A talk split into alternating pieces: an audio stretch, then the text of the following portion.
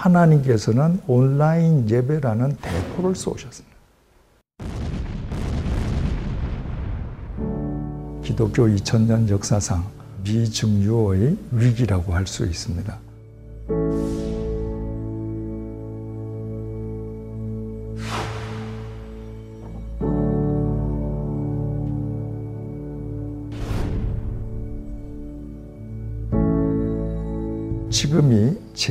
제2의 종교 개혁이 도래했다고 말할 수 있습니다. 기회가 도래한 것이죠. 그것은 무슨 기회, 무엇을 위한 기회, 무엇을 향한 기회인지가 규명되어야 하고 그것은 현 코로나19 사태에 대한 성경적인 관찰, 해석이 선행되어야 할 때 가능하다고 생각이 됩니다.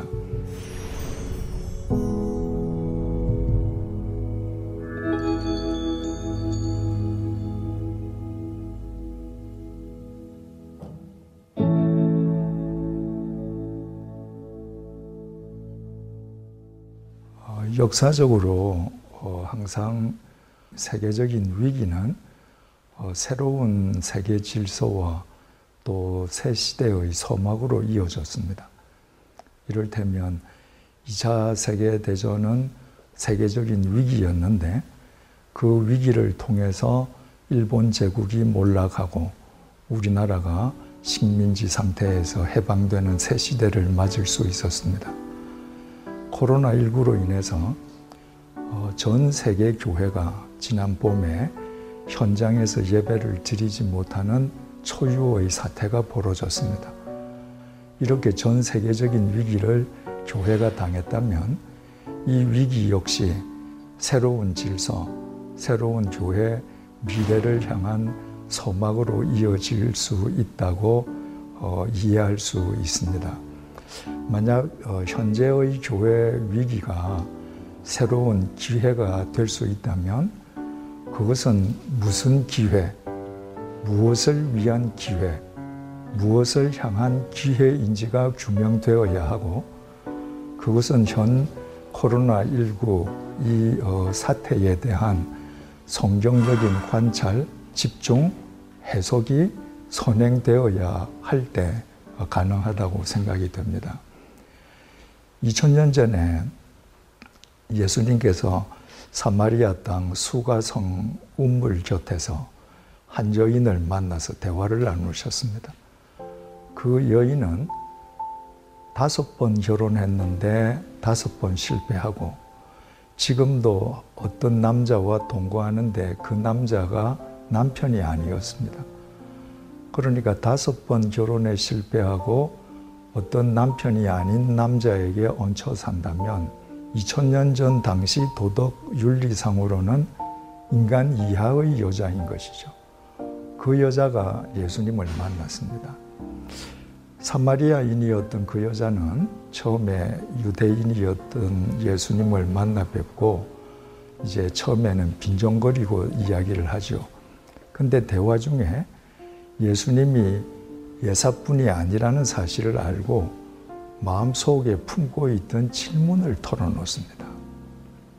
우리 조상들은 오래전부터 사마리아에 있는 그리심산에서 예배 드려야 한다고 하는데 당신네 유대인들은 예루살렘에서 예배 드려야 된다고 하는데 어디서 예배 드리는 게 진짜입니까? 그러니까 이 여자는 자기 처지가 기구했던 만큼 그 자신의 기구한 처지를 하나님께 진정한 예배를 드리고 싶은 동기로 삼았던 여자죠. 근데 예배를 드릴 때마다 이 그리심산 예배가 진짜다? 아니야. 이건 가짜야? 예루살렘에서 예배 드려야 진짜야?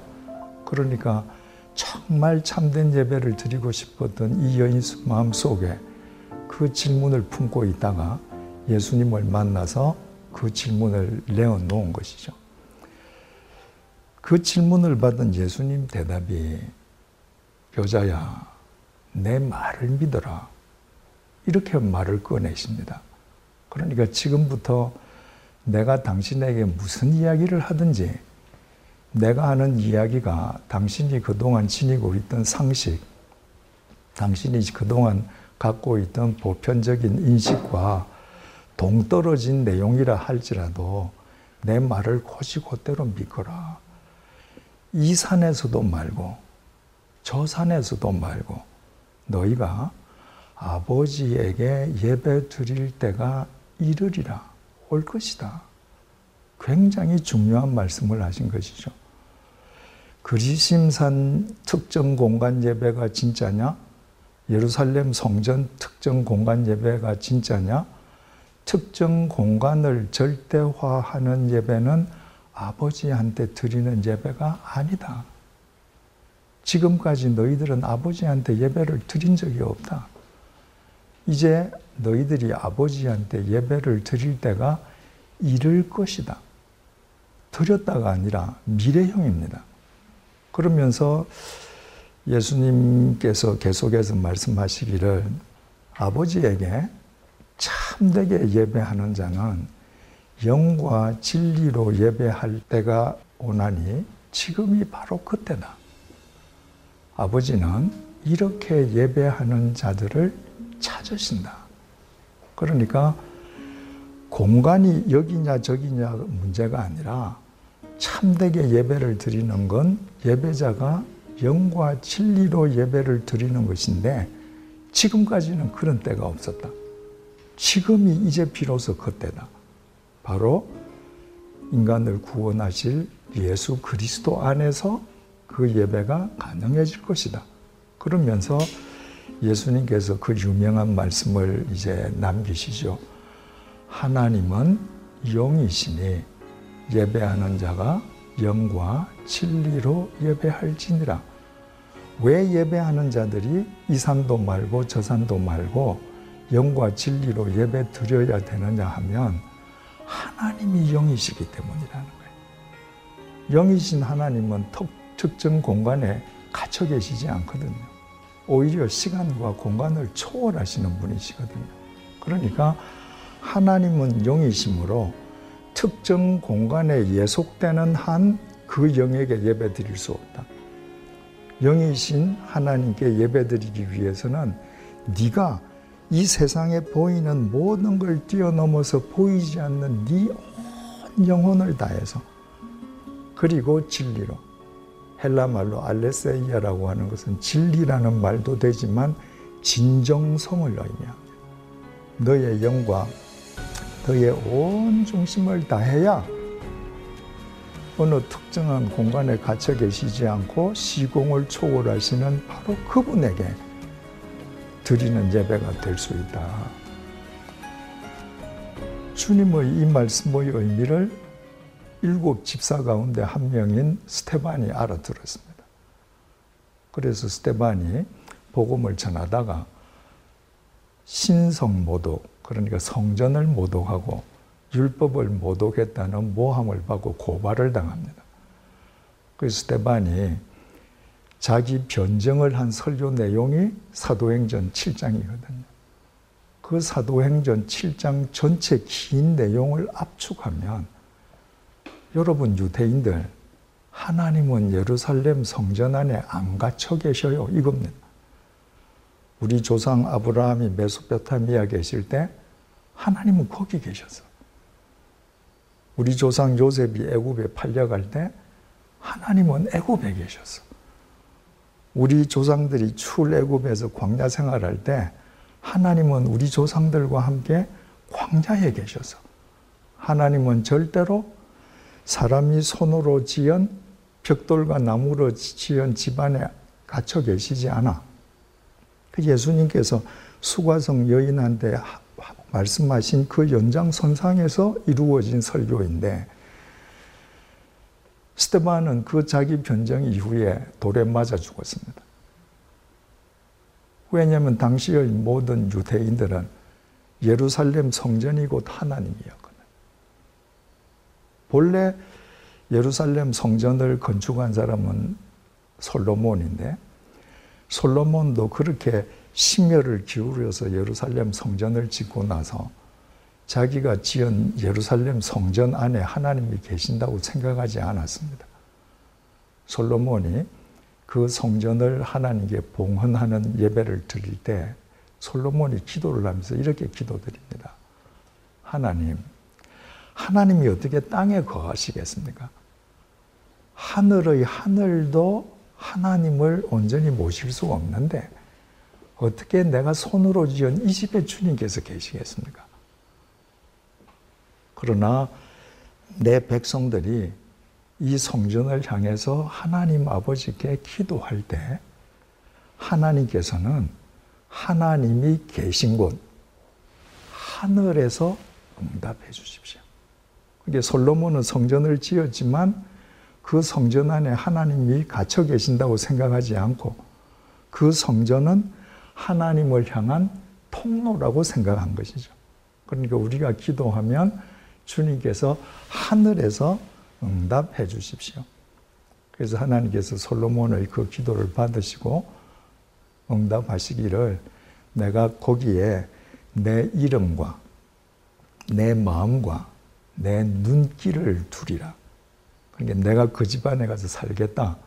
그렇게 말씀하시지 않고 내 이름과 내 마음과 내 눈길을 거기 두고 너희들과 소통하면서 교통하면서 내가 너희들과 동행하리라 이렇게 응답하시죠. 근데 세월이 지나가면서 예루살렘 성전이 하나님이 되어버린 겁니다. 그 특정 공간이 우상화되어 버린 거예요. 그러니까 그 공간에서 거룩하신 하나님께 영어로 제사를 드리기 때문에 그곳이 거룩한 곳이 아니고 그 자체가 거룩하기 때문에 그곳에서 무슨 일이 일어나도 다 거룩한 것이 되어버린 그러니까 시공을 초월하신 하나님과는 아무 상관없는 종교 행위를 하고서도 그 종교 행위가 곧 하나님을 위한 영적인 예배였던 것처럼 사람들이 착각하게 되고 결과적으로 종교적 상업 행위가 횡행하게 된 것. 그래서 이미 주전 7세기에 예레미야 선지자가 바로 유대인들이 하나님 그 자체로 생각하는 그 성전 문 앞에 서서 이것이 하나님의 성전이라 하는 거짓말을 믿지 마라. 이렇게 선포했거든요. 그런데도 유대인들이 계속 그 성전을 하나님으로 대체할 때 그 성전은 바벨론 침공으로 주전 586년도에 파괴되어 버리고 말았습니다. 그리고 유대인들은 바벨론으로 포로로 끌려갔죠. 그들이 그토록 신성시하던 성전, 그 성전에만 들어가면 하나님과 만났다고 착각하던 그 성전이 회파되고 이방 객지로 포로로 끌려가서야 그들은 비로소 말씀을 통해서 영이신 하나님께 영으로 예배드릴 수 있게 되었던 거예요. 그리고 포로기가 끝나고 그들이 다시 예루살렘으로 되돌아와서 성전을 다시 건축합니다. 그러니까 성전을 다시 건축할 때는 그 성전 없이 말씀을 통해 영이신 하나님께 영으로 예배드리던 그 심정으로 성전을 통로로 만들지 않았겠습니까? 그런데 세월이 지나가면서 또다시 성전이 하나님의 자리를 대신해버린 것입니다. 그래서 예수님께서는 오죽하면 그 성전을 가리켜서 강도의 구렬이라 그랬겠습니까? 그리고 그 성전이 다시 하나님 자리를 차지했기 때문에 스테반이 사람이 손으로 지은 이 집안에 하나님이 계시지 않는다고 설교했다가 신성 모독죄로 돌에 맞아 죽었던 것이죠.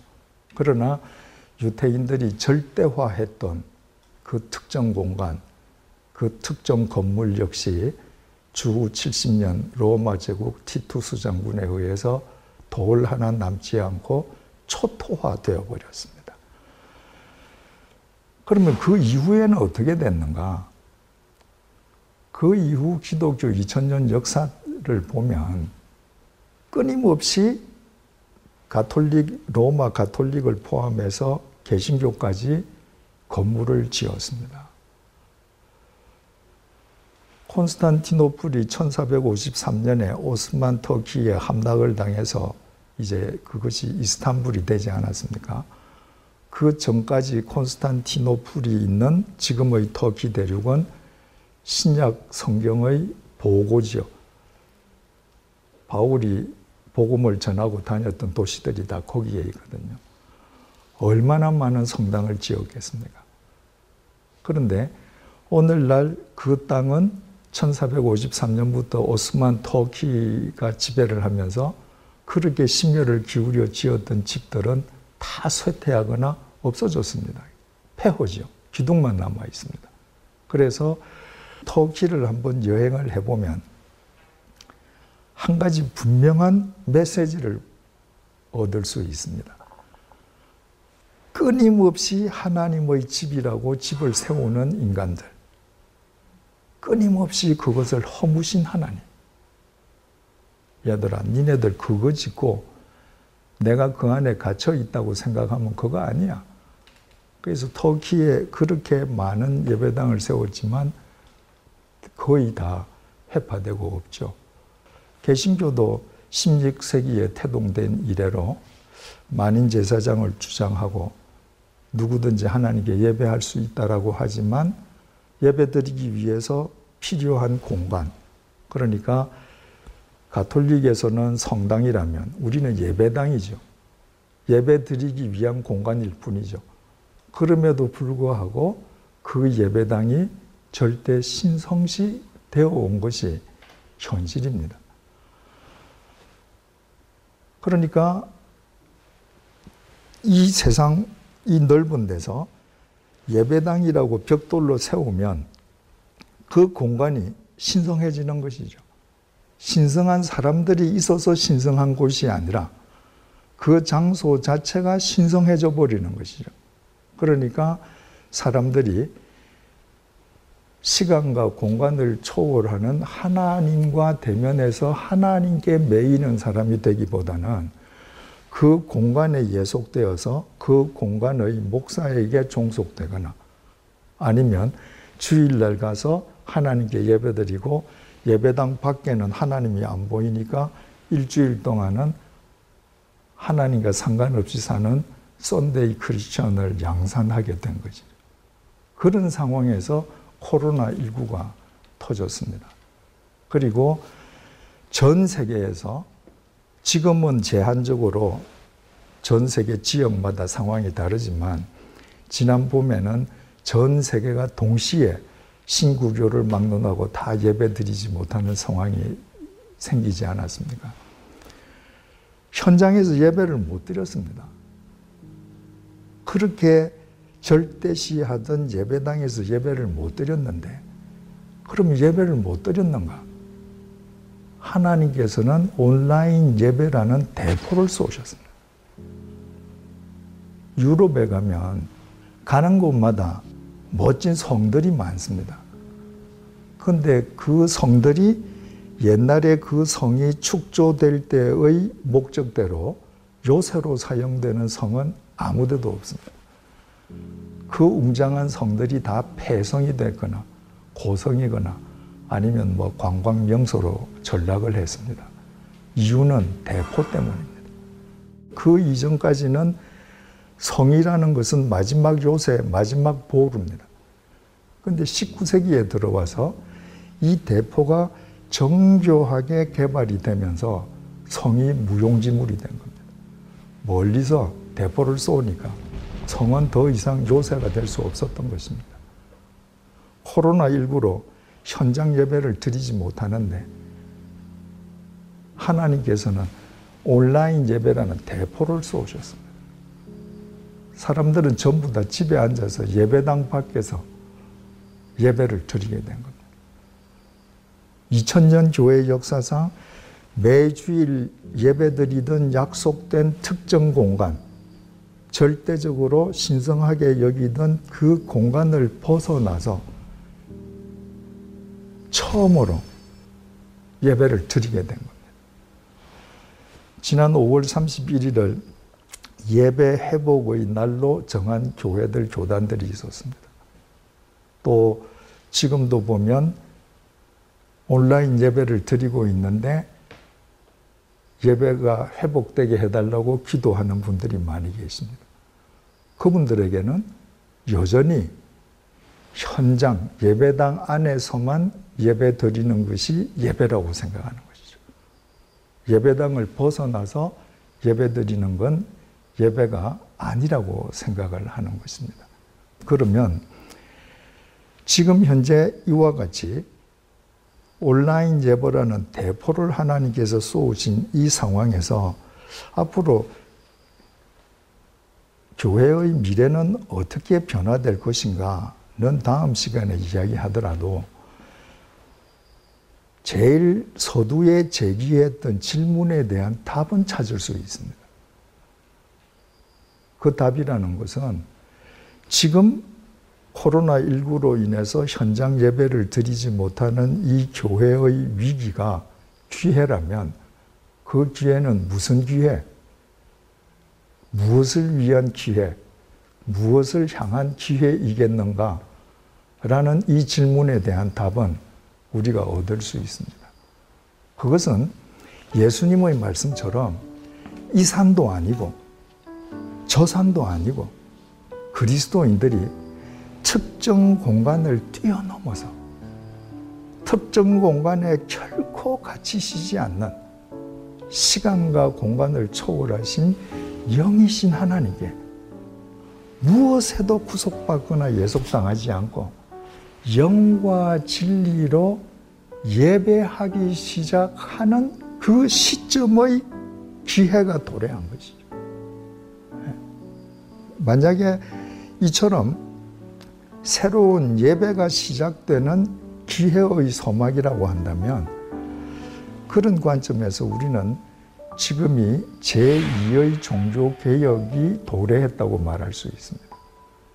첫 번째 종교개혁은 교황을 정점으로 해서 그 어, 주교 주임 신부로 이어, 이어지는 철저한 hierarchy 인적 시스템 그것을 교회라고 주장하고 그 인적 시스템을 유지하기 위해서 성경을 도외시하거나 왜곡했던 그릇된 길에서 엑스호도스 출애굽한 게 첫 번째 종교개혁이었거든요. 그러면 두 번째 종교개혁은 뭔가? 특정 공간을 절대화해서 오히려 그 특정 공간이 이 산도 아니고 저 산도 아니고 영이신 하나님께 영으로 예배드리라고 하신 그 말, 주님의 말씀에 걸림돌이 되어왔던 잘못된 길에서의 엑소호도스 출애굽하는 두 번째 종교예요. 그래서 만약에 이 위기의 의미를 통해서 이 새로운 기회를 내다보고 이 새로운 기회의 길을 걸을 수 있다면 사도 바울이 말한 것처럼 성전은 더 이상 벽돌이나 나무로 지어진 건축물이 아니라 그리스도 안에서 우리 한 사람 한 사람이 성전이 되는 것이고 우리 한 사람 한 사람이 세상의 삶 속에서 영이신 하나님과 영적인 동행을 하면서 성전으로 살아간다고 하면 우리로 인해서 이 세상은 얼마든지 새로워질 수 있고 그것 자체가 바로 새로운 기회의 서막이 될 것이다 라고 생각합니다.